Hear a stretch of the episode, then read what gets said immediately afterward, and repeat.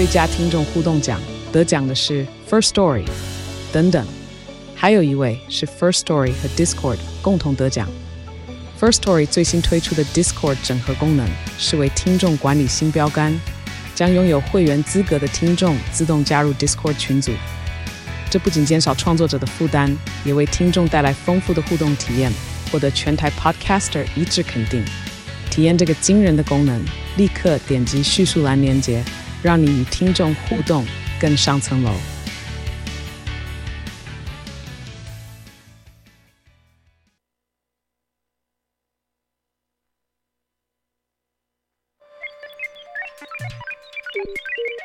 你在哪里？你在世界的哪里？台湾又在世界的哪里？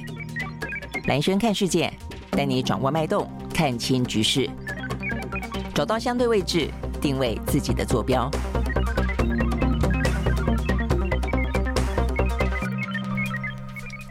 大家好，欢迎收听、收看今天的蓝轩看世界啊。好，那今天的话呢，全球的焦点啊，这个国际舞台当中，当然还是蛮关注在啊这个北约峰会啊这件事情上面。但同一个时间点，我们看到呢，其实啊，嗯，因为呢，北约峰会啊，它一方面是针对俄乌战争当中啊，这个因此团结了北约。那北约的话呢，呃，怎么样的表态挺乌克兰，以及怎么表态啊，这个面对俄罗斯，我想是非常的重要。但是更重要的是呢，也因为俄罗斯的背后有个中国大陆，那中国大陆的。呃，非常强盛的崛起呢，让北约在整个地缘政治当中感到了更多的一些呢，可能必须要直接啊，这个面对中国大陆呢，呃的一些态度。那所以呢，这一次啊，在今天最新的，也就是呢，北约他们发表了一个公报，这个公报呢，直接花了很长的篇幅啊，讨论到呢，对于中国大陆呢，他们所要采取的呃一个相对应的策略。那那因为它这个呃看起来是有针对性的，所以呢，不只是俄罗斯高度关注了这个北约峰会的发展，中国。大陆当然也更紧盯着这个北约到底是持一个什么样的态度。那这个态度的话呢，到底是一个全面性的跟着美国来对抗中国，还是说呢，会有一些呢部分当中的弹性，或者部分当中的？呃，不同了哦。那我想这个部分的话呢，是很重要的。但是除了呃这个等待跟观察、紧盯北约峰会之外的话呢，中国大陆哦，你看到他也没有闲着哦。所以像昨天习近平就见了所罗门群岛的总理啊。那我们知道呢，中国在南太平洋的布局呢越来越呃积极啊。那这一部分呢，也让这个美国呢因此而感到紧张啊。所以呢，对于呃，中国大陆来说的话呢，等于是在北约峰会呢举行的同时，他自己呢在国际舞台当中的一些呢，不管是军事上的、经济上的、战略上的布局，并没有停下脚步啊，甚至呢，同时也来得积极，甚至呢，在同一个呃这个舞台当中的时间点上，他并没有，他等于是相当程度的呢，还进行了一些。平衡哦，那事实上不只是中国大陆哦，这个在今天我们看到最新的消息呢，还包括北韩。北韩的话呢，可能也觉得说，他每次都觉得说呢，呃，国际的舞台当中呢，地缘政治啊，若没有他的份啊，感觉起来似乎呢，呃，就是嗯。就是总会要来来凑个热闹啊，所以呢，今天最新的消息呢，事实上是北韩啊，北韩呢在今天清晨的时候呢，又发呃又发射了一枚的的弹道飞弹啊，直到我们刚刚啊这个节目进行前，它飞了一个多小时啊才飞到，那坠坠落在呢日本的专属的经济海域上啊，那这个事情的话呢，当然还是会受到呢这个。东北亚这方面的高度关注的哦，好，那我们看到这个相关的讯息呢，来让大家知道一下，因为现在呢，呃，人就算在这个立陶宛呢参加北约峰会的岸田，也呢，呃，紧急的哦，就收到了他们的防卫。嗯，等于是防卫大臣啊，这个日本的防卫大臣的通知哦，因为今天的北韩在早上呢，我们台湾的时间是八点五十九分啊，那这个在北韩的时间是九点五十九分，等于是接近十点的时候，呃，往东方呃射了一枚呢弹道飞弹，是一个长程的弹道飞弹，它真的飞了很久啊，它足足飞了一个小时又十四分钟啊，在我们的时间台湾时间呢十点十三分的时候呢，它才。坠落啊，这个才坠落在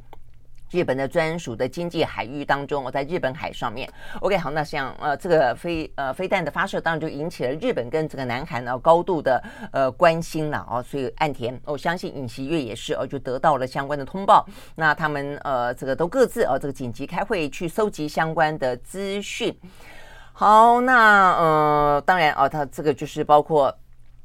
就要要要抓抓准啊，这个相关的一些呃，可能这个相关的资讯了啊。那这个部分的话呢，是北韩哦，它在今年已经发射了第二。第十二次的哦，这个相关的飞弹了哦。好，那这个当中当然是应应就是提醒大家的注意。不过呢，除了提醒注意之外了哦，因为呢，呃，这个美韩或是美日韩，呃，针对于呃这个朝鲜半岛的安全以及呢旁边的中国大陆啊，因此带来的一些呢安全的疑虑部分的话呢，他们之间的关系越来越紧密哦。这个事情的话呢，也呃反映在相关的呃这个南韩跟美国之间的军事演习嘛啊，那包括呢美国他也呢呃。等于是依照对于南韩的承诺，它有一些呢相关的一些呃动力的核子潜舰，也在这个南韩哦，也到了南韩去进行访问。那另外的话呢，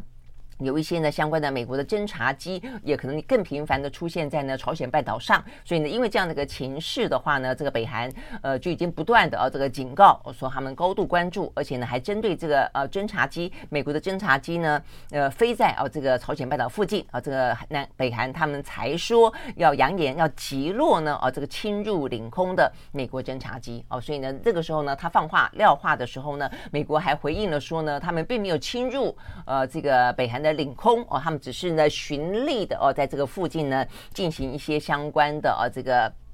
呃这个等于是巡逻啦啊这个呃等等啊这样的一个任务而已哦。那但是呢会看到呢这个北韩就是。听起来他的口气就已经是蠢蠢欲动了啦哦，那所以啊，这个今天清晨，呃，果不其然，他就发射了一枚呢长城的弹道飞弹。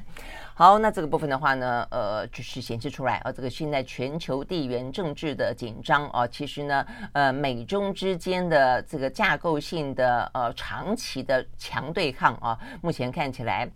他说引发的啊，这个周边的连锁效应，呃，情绪的一个紧绷，其实都越来越明显啊。好，所以一个是北约哦方面的话呢，他们也警觉；二方面的话呢，这个呃北韩，所以呢，就呃某个程度来说了啊，当这个西方的世界国家呢更加的团结在一起的时候呢，他也更加的 push 啊，这个中国、俄罗斯跟北韩，他可能也。那必须越走越近哦。那我想这个部分的话呢，是呃，事实上哦，是蛮值得关心的，就是作用力与反作用力嘛。哦，OK，好，所以呢，这是一个北韩的动作。那回过头来的话呢，就看看北约啊，这个今天的状况。昨天的话呢，北约比较受到关注的是一开始我们就讲到了啊，有关于成员国的。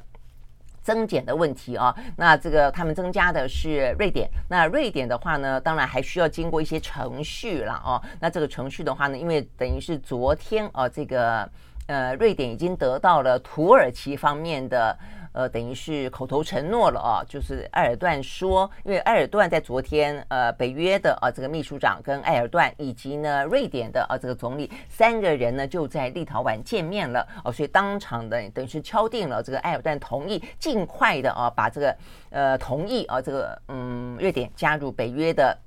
相关的时程呢，马上送到呢土耳其的国会啊，所以意思就是说呢，他还需要走一些程序啦。呃，但是目前北约呃已经呃等于是正式的欢迎了呃这个呃瑞典很快的就要加入北约，好，所以这个是在昨天的重点嘛。那至于说交换条件是什么，我们昨天有特别提到，埃尔段希望呢呃等于是北约能够同意啊，等于是北约成员国都同意支持埃尔段呢，等于是土耳其加入欧盟哦，但是呢在昨天。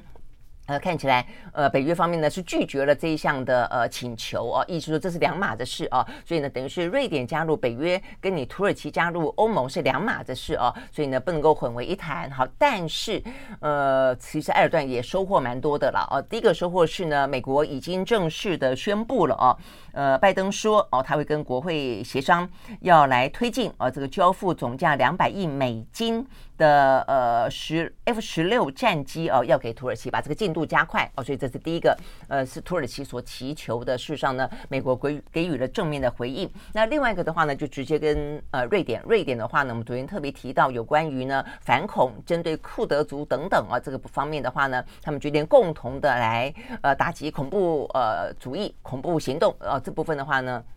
埃尔顿也得到了这个瑞典方面的呃保证啊。事实上呢，在过去这段时间啊，这个瑞典要争取土耳其的呃支持，他们其实已经修改了相关的反恐法律了哦。那呃还马上引用呢这个修正过后的反恐法，在上个礼拜啊才判处一个呢库德族的男子啊四年半的徒刑。那因为呢这个男子啊他试图为库德族的工人党啊去募款，那这个呃。呃，库库德族的工人党这个呃 PKK 哦，事实上是一个几十年来跟土耳其呢最常进行啊这个相关的一些呃武装冲突的一个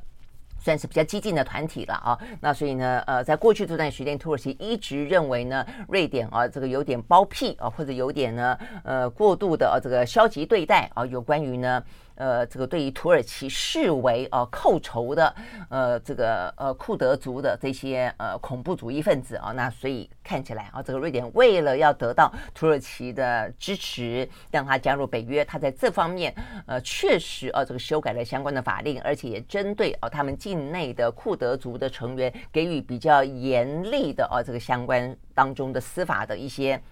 审判，OK，好，所以我想这些部分的话，都是呃在昨天促成了呃这个瑞典顺利的加入北约的最主要的关键点。那接下来应该就是时程上的问题了。好，但是呢，呃，瑞典之外的话呢，就是呃这个乌克兰，乌克兰确定啊、这个昨天并没有呃这个得到啊、呃、这个北约方面正式的如泽伦斯基所期待的正式的邀约。好，但是我们看到了，在昨天花了一整天的时间啊、其实他们铺成了一个呢，呃，今天不是就讲到了吗？就是包括拜登也说，然后北约的呃秘书长呢，这个呃史托滕伯格也说，他们希望能够给呃乌克兰一个至少看起来就算不是直接的邀请他正式的成员国，但是也是一个呢可以看得出来是力挺乌克兰的呃一个架构嘛。好，OK，好，所以呢这个架构是什么呢？目前看起来的话呢，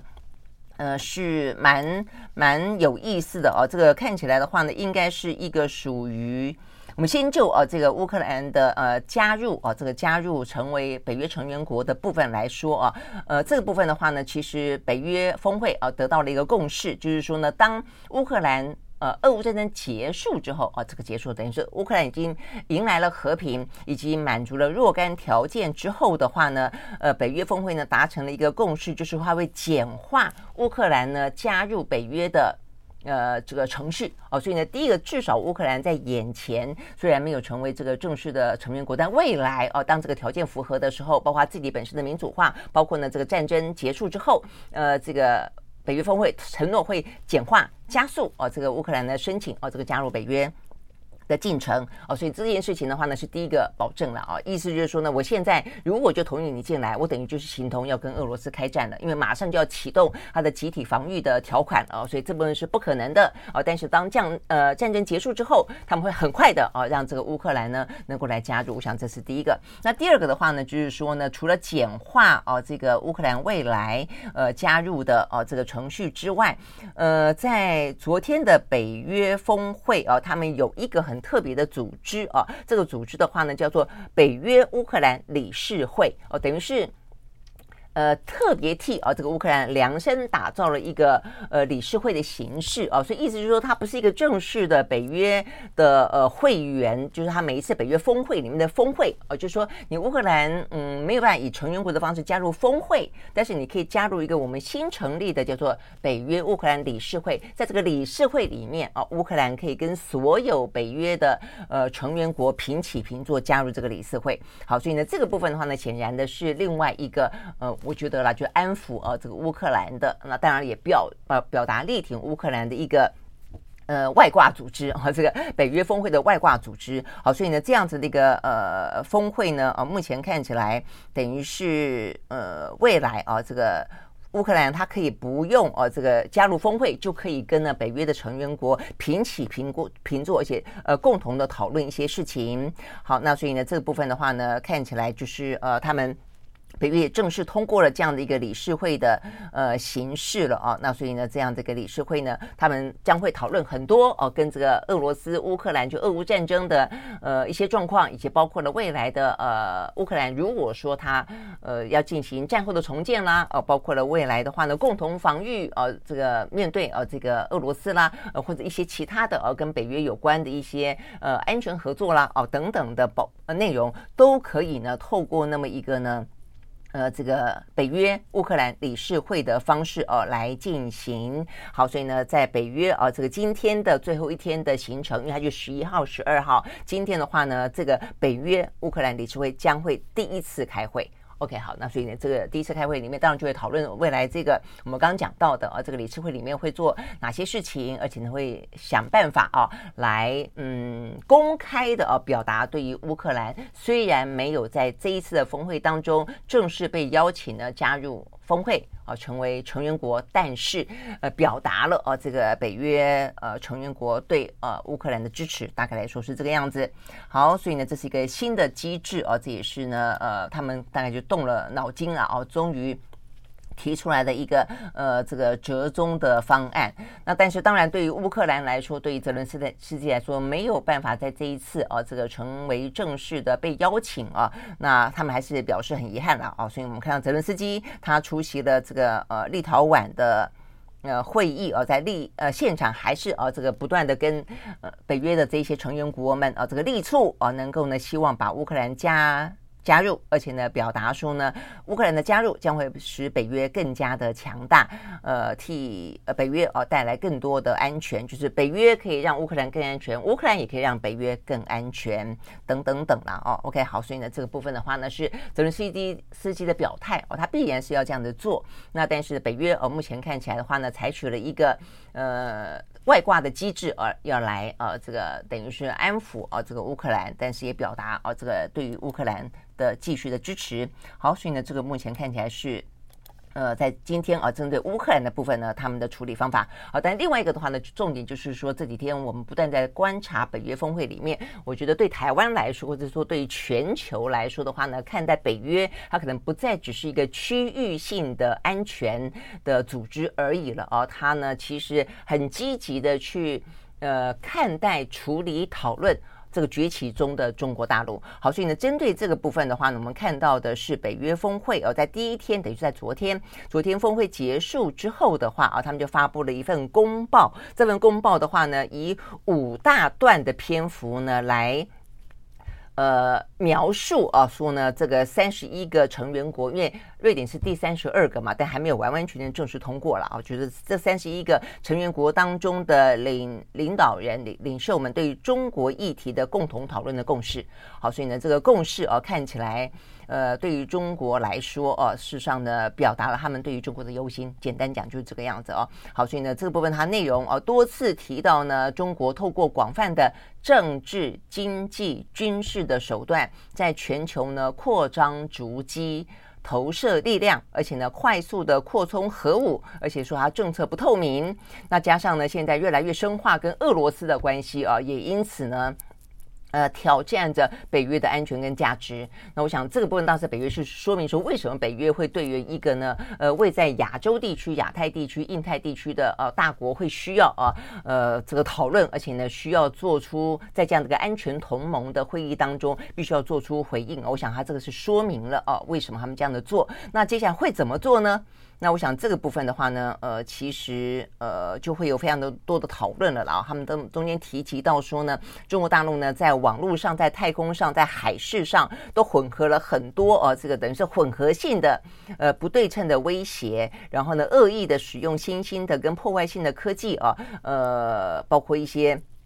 不实的资讯呢，以北约盟国为目标，损害了啊这个盟国的相关的安全等等啊。那所以的话，所以北约啊认为呢，这个中国正在寻求控制关键的科技。跟产业，还有呢，这个关键基础的设备，呃，甚至有一些战略性的原物料，我想前段时间的，呃，什么者啦、镓啦等等啊，都会是在他们呃谈论的呃这个范围之内嘛啊。那所以的话呢，等于是利用经济力量造成他国的战略性的依赖，呃，强化它的影响力啊。意思就是说，经济，然后呢。所以我觉得这个也其实坦白讲就很矛盾了啊。一方面的话呢，你又视它为一个非常呃这个经济当中、贸易当中的最主要的呃往来国，然后有非常呃这个丰沛的呃这个消费力非常大的一个市场啊，非常呃现在当然没那么廉价了啦。过去来说的话，还是廉价的提供很多的工人的工厂啊，但是又担心啊，因此而造成太多的依赖哦，所以呢，这个战略性的依赖也是他们非常的担心的啊，所以等等等啊，这些部分的话呢，都让。公报认定啊，呃，对于北约来说，必须视它为一个呢比较是呃严肃要去对待的啊这个对象啊，而且他中间还特别提到了啊，这个中国除了挺啊这个俄罗斯之外，还胁迫台湾啊，那所以等等部分的话呢，等于是北约。透过这个公报啊，呃，谴责了啊，这个中国大陆这方面的一些行径啊，包括他挺俄罗斯，包括胁迫台湾，也因此他们说呢，把中国定位为一个体制性的挑战啊。这个上事实上在去年就已经这样子说了啦，哦，就是把它定为体制性的挑战。但显然的，这个挑战啊，在他们的北约今年的公报当中啊，它事实上呃只有更多啊，没有减，没有任何的减缓。好，所以呢，我想这个部分的话呢，是北约。呃，峰会当中提出来的公报啊，显示出来对于啊这个呃亚太地区，对于中国哦，可能对他们造成的威胁这部分的话呢，呃，已经越来越严峻了啊。好，所以呢，那所以我们也看到啊，在这个过程当中，中国大陆哦，这个对于北约。呃的开会哦，也是高度的关注的。我还特别看了啊，这这一两天《环球时报》的一些报道啦，或是一些评论啊，他们其实的话呢，还蛮高度啊这个关注的啊。那就严密的注视着啊，这个将在嗯立陶宛举行的这个北约峰会，而且呢，这个看起来啊，事实上是反映出来了，西方世界国家呢跟中国的关系呢，显然呢会更加的紧张，而且他们也关注到了有关于呢史托滕伯格要延任一个一年呃这样的一个讯息啊，呃，他们这个评论当中表示啊，这个对于北京不是一个好消息啊，因为呢史托滕伯格对于中方的立场是比较鹰派的。而且他们认为的背背后哦，当然是华盛顿啊，在这边进行操作等等等。那 OK，所以呢，这个。看起来啊，这个北约这次的峰会当中，即便啊也有一些内部的呃国家对于跟中国维持的相当程度的贸易往来啊，而且希望战略自主，比方说法国啊等等国家也是有啊，那也是有一些杂音。但就整体来看的话呢，我们看到包括他们昨天所公布的最新的公报啊，显然的他们认为啊，这个嗯北约认为啊，这个中国大陆还是一个呢在各个方面啊，这个政治军事。跟经济方面都是啊存在一个体制上的威胁。好，我想这个部分的话呢，呃，看起来啊，这个有关于全球的啊，这个美中啊两个两大集团的对抗这件事情，呃，也只有更加的确认了啦。哦，好，那但是目前没有看到这个北约说会采取什么样的比较具体的啊，这个接下来的行动哦。但是对于中国的定性啊，把它定了一个位置，我想这个部分的话呢，事实上。呃，就已经哦，可以看得到目前全球的啊这个地缘政治紧张的紧绷的状态啊，呃，目前看起来是有过之无不及的。好，但即便是这个样子啊，在今天我们还看到呢，有一些部分还是持续的啊，在进行沟通中了啊，那就是中美之间。好，所以呢，这个叶伦才刚刚啊，这个呃进行了访中行程之后。才回国。今天呢，中国大陆就宣布了，美国的气候特使呢，Kerry 将在十六号呢访问中国大陆。OK，好，我想这个部分的话呢，当然就是。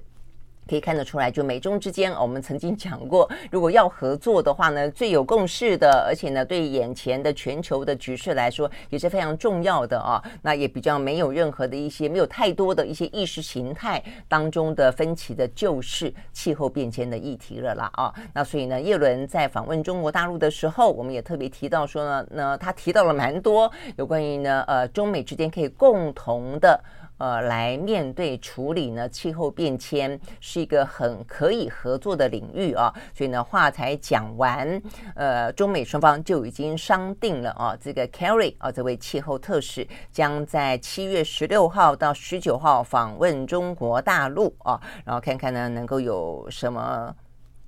具体的做法啦，啊，能够来创造一些呢，呃，中美之间啊气氛当中，或是说若干的呃共同行动当中的有利的条件跟氛围。好，所以呢，等于是接连的啊，这个一个月内吧，啊，等于是布林肯、叶伦跟呃 Carry 啊都要来呃，这个等于是都穿梭在美中之间了啦，哦，那我想这个部分，即便是我们刚刚讲到了这个大的架构性的战略性的状况，基本上来说，说呃。中美之间的竞争啊，甚至某些部分的对立啊，我觉得已经是是难免的啊。那但是啊，这个部分其他部分的沟通啊，事实上也还是呃有在进行中的。OK，好，那接下来的话呢，如果一切顺利的话，就还有商务部长啊，这个雷蒙多。那接下来的话呢，呃，铺陈下去的话呢，当然就还有习近平跟拜登。不过我们会注意到啊，实际上对美方来说的话。一直觉得啊，目前看起来，就算高层有在恢复往来，还算不错，他们也蛮期待的。他们一直念兹在兹的一个啊，呃，漏掉的环节就是军事哦，所以呢，包括呢，叶伦啊，这一次呢。呃，访问中国大陆的时候呢，他也提到，那包括了他回去完成任务的时候呢，白宫的国安顾问呢，Sullivan 也特别提到，他们很遗憾的是说呢，有关于军事方面的交流并没有恢复啊，就中方并没有同意要恢复啊，那就是呢，这个李尚福以及呢，呃，这个 Austin 啊，这个双方的见面。不过，我想中方也把他们的态度讲得还蛮明白的哦，就是你要恢复呢，就是你要我们的军事高层能够恢复呢，呃，沟通。见面，你好歹把这个李尚福的制裁啊给这个取消掉，否则一方面制裁他，呃，二方面的话又要跟他见面啊，这个实在是有点说不过去啊，所以呢面子上面也挂不去啊，所以我想中方的立场事实上是说的蛮白的啊，那就看看美国，在美国方面。嗯，也没有打算要取消制裁哦，但是呢，就不断的啊去提说为什么为什么为什么中方呢，就是明明在一个中美之间的摩擦哦，看起来呢越来越激烈，呃，担心的话呢，这个擦枪走火的可能性也越来越高，却还是坚持啊这个。呃，不恢复啊，这个高层的往来，所以看起来的话呢，我觉得美方是有点想要在呃没有任何的前提啊，就是等于是中方不设任何的前提之下呢，能够恢复啊这个军事的高层的往来。啊，但是但是到目前为止啊，这个中国的立场还是踩得蛮紧的啊，所以呢，呃，比较可以放放松的，而且目前看起来看起来是有在推展的，呃，比较是我们刚刚讲到这个气候变迁啦，或是一些比较是属于财经跟商务方方面的议题啦，哦，那只是说呢，这个财经跟商务方面，如果商务方面呢见面归见面哦，但是呢，有关于之前啊几年下来累积的呃关税战啊这样的一个状况不解决的话，我我我怀疑啊，这个中方会觉得说有更多的什么样的意愿啊？要多深刻的呃这个进行往来，因为如果只是一个形式上的见面，维持一点点呢，呃，表面上友好的气氛，那也就是这个样子啊。坦白讲，没有什么实质的意义啊，只是说，第一个彼此间不要撕破脸，第二个的话呢，万一万一啊，真有真的有一些有一些冲突危殆的时候，可以有这个呃沟通的管道哦。但是呢，这个沟通管道啊。关键点也还是在军事嘛，对不对？OK，好，所以但是目前看起来了哦，就是说它有一些我认为是一个形式上的、气氛上的啊这个互动跟往来，而且这个方面应该看起来会继续走哦，只是它它不影响到美洲目前看起来呢很。很激烈，有些在部分的领域当中非常啊这个剧烈的呃竞争，甚至可以说是一个争斗哦这样的一个呃状况。OK，好，所以呢这个部分是讲到啊这个中国方面啊这个宣布了美国的气候特使要呃很快在一个礼拜之内啊要访问中国大陆。好，那但是呢看起来代代表说。美方也希望跟中方之间啊有更多的一些往来。不过啊，有一件事情蛮有意思啊，这个针对香港啊，这个针对香港啊，看起来目前呢，呃，美国哦，他采取了一个比较不一样、有硬有软的啊这个态度啊。第一个，针对呢，呃，这个李李家超，也就是呢，呃，等于是呃港府的。特首啊，是不是呢？应邀啊，应邀呢去参加 APEC 啊，等于是亚太经济合作会议，等于是美国主办的这一场啊。那因为他们现在正在呃拟定啊，要邀请谁不邀请谁嘛啊。好，所以呢这个部分的话呢，显示出来是美国的呃这个反中的气氛还是蛮浓的啦。这个话题点是出在呃这个嗯，他们的国会呃有两党的议员发表联合声明，批评美国国务院啊、不愿意明确的承诺说他不会邀请李家超，所以意思就是说美国的国会呢是反对啊、反对呢美国邀请呢香港特首李家超去以这个领袖的身份啊、去出席呃 APEC 的啊、因为他们认为呢在过去这段时间，包括了香港的国安法啊、这个通过，然后呢扼杀了啊、这个香港的民主，另外的话呢前段时间也不过是前一两个礼拜吧，哦，这个香港还发布了针对八个哦，这个呃香港的民主流亡人士的通缉。那这些部分的话呢，都反映出来哦，这个香港目前看起来几乎是丧失了哦，它这个民主自由哦，也因此啊这样的关系，所以美国的国会议员哦认为，呃，希望啊这个美国国务院不要邀请啊这个李家超出席哦，但是呢，到目前为止的话呢，看起来呃美国白宫还没有啊正式承诺说不邀请。好，所以代表哎，这个是不是呢？这个美国呢释放出一些比较友善的消息呢？针对呢在中国呢管辖下的香港呢？好，但是另一方面的话，你又看到啊，这个美国总统拜登也就在昨天的时候呢，呃，正式公公告啊，因为呢，呃，美国啊，这个对香港事实上就是在啊先前这个反送中啊、国安法等等之后啊，破坏了一个香港的呃自治跟民主之后，他们曾经啊，这个等于是。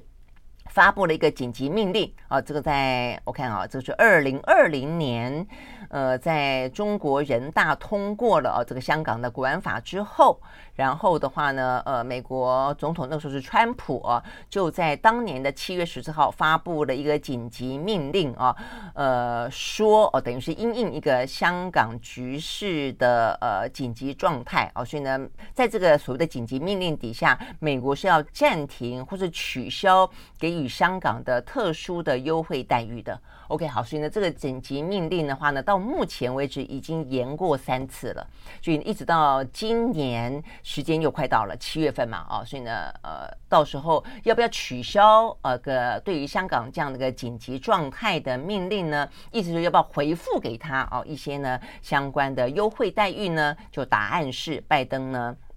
再延长。再延长了对于香港的紧急状态再一年，哦，所以从这个角度来看的话呢，事实上呢，呃，拜登对于香港这方面的话呢，还是啊这个呃采取一个比较呃比较严趋严的态度哦，就是认定了这个现在的香港不符合任何的制治啊，这个所谓的呃他们的所谓的一国两制啊等等民主的角色，但是呢，呃，到严重到不邀请他去参加 APEC 吗？哦，这部分看起来。呃，这个等于是拜登啊，跟国会之间还是有一点点轻重当中的落差啊。这个美国的国会要求的是更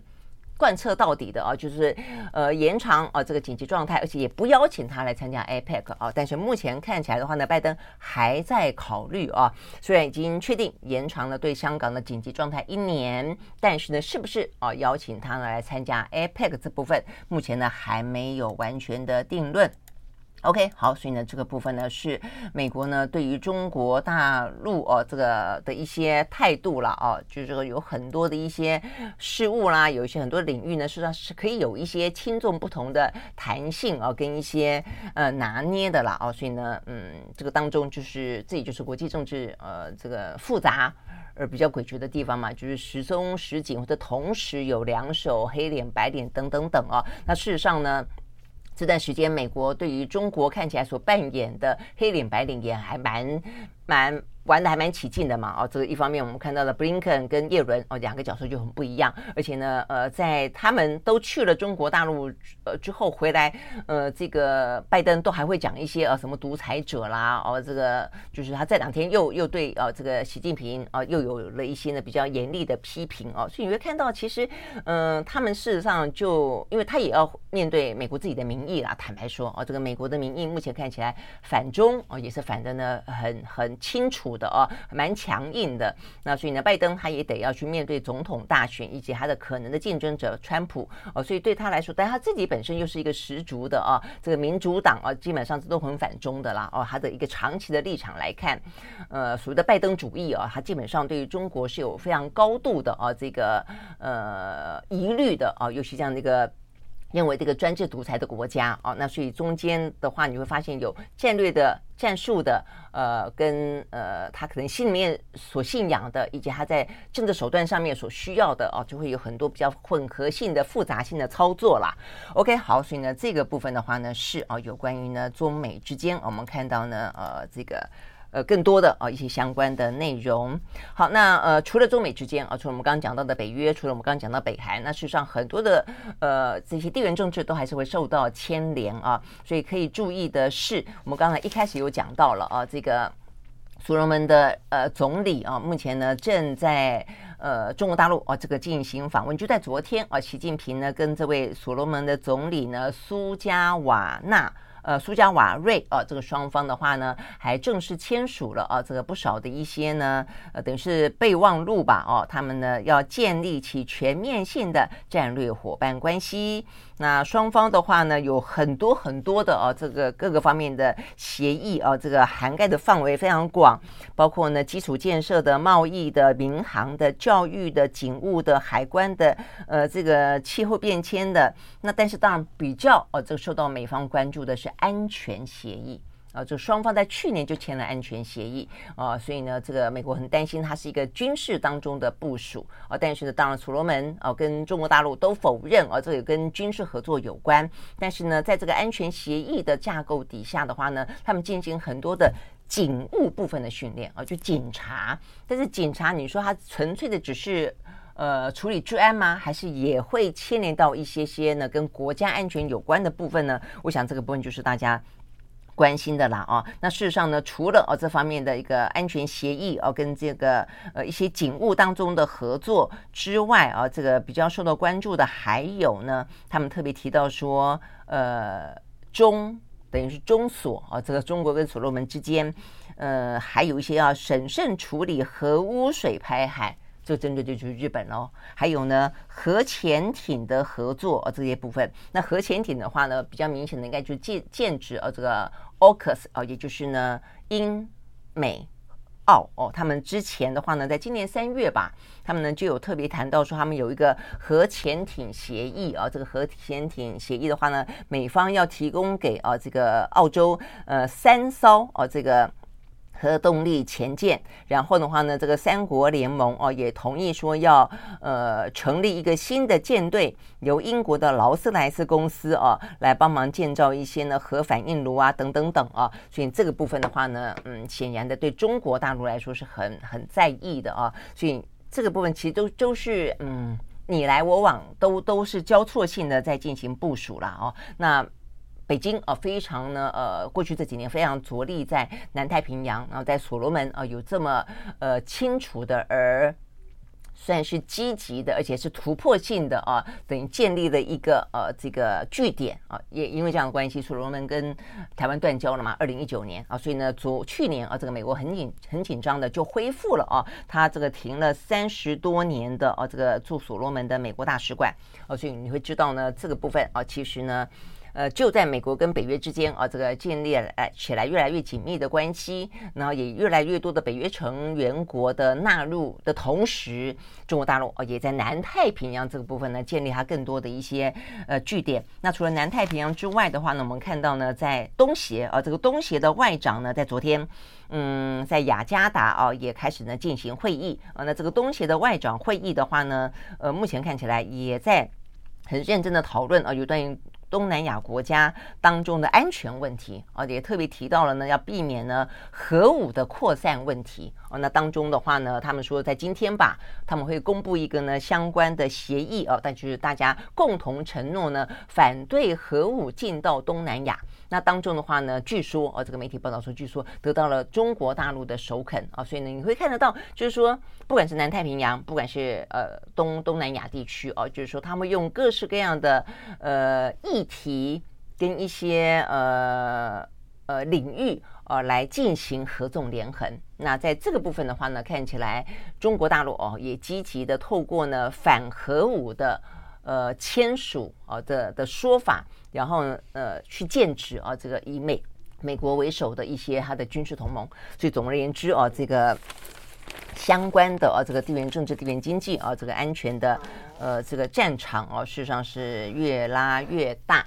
好，所以呢，这是我们今天看得到比较重要的一些呢国际当中的呃焦点啊。那另外的话呢，最后讲到一点点财经话题了啊。这个财经话题的话呢，呃，目前看起来啊，这个西方世界国家啊，它为什么会呃很乐意的啊跟中跟美国之间啊这个或者说至少啊比较更积极的啊这个采取一些同盟关系的原因之一，当然也跟啊这个中国的经济崛起有关。今天我们看到这个欧盟议会。他以五百八十七票对十票通过了欧盟的晶片法案啊，他们呢，呃，也感受到了呃，这个整个的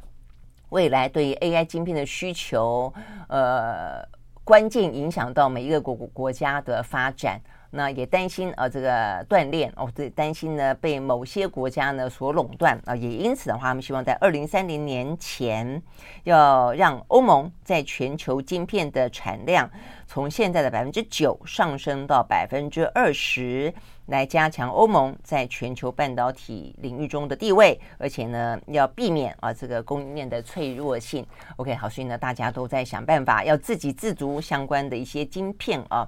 那另外的话呢，这个整个的全球经济啊，其实看起来呃相当程度的啊还是逆风。我们不管讲到在欧美国家的通货膨胀，还是在中国大陆的通货紧缩，好，所以呢，像微软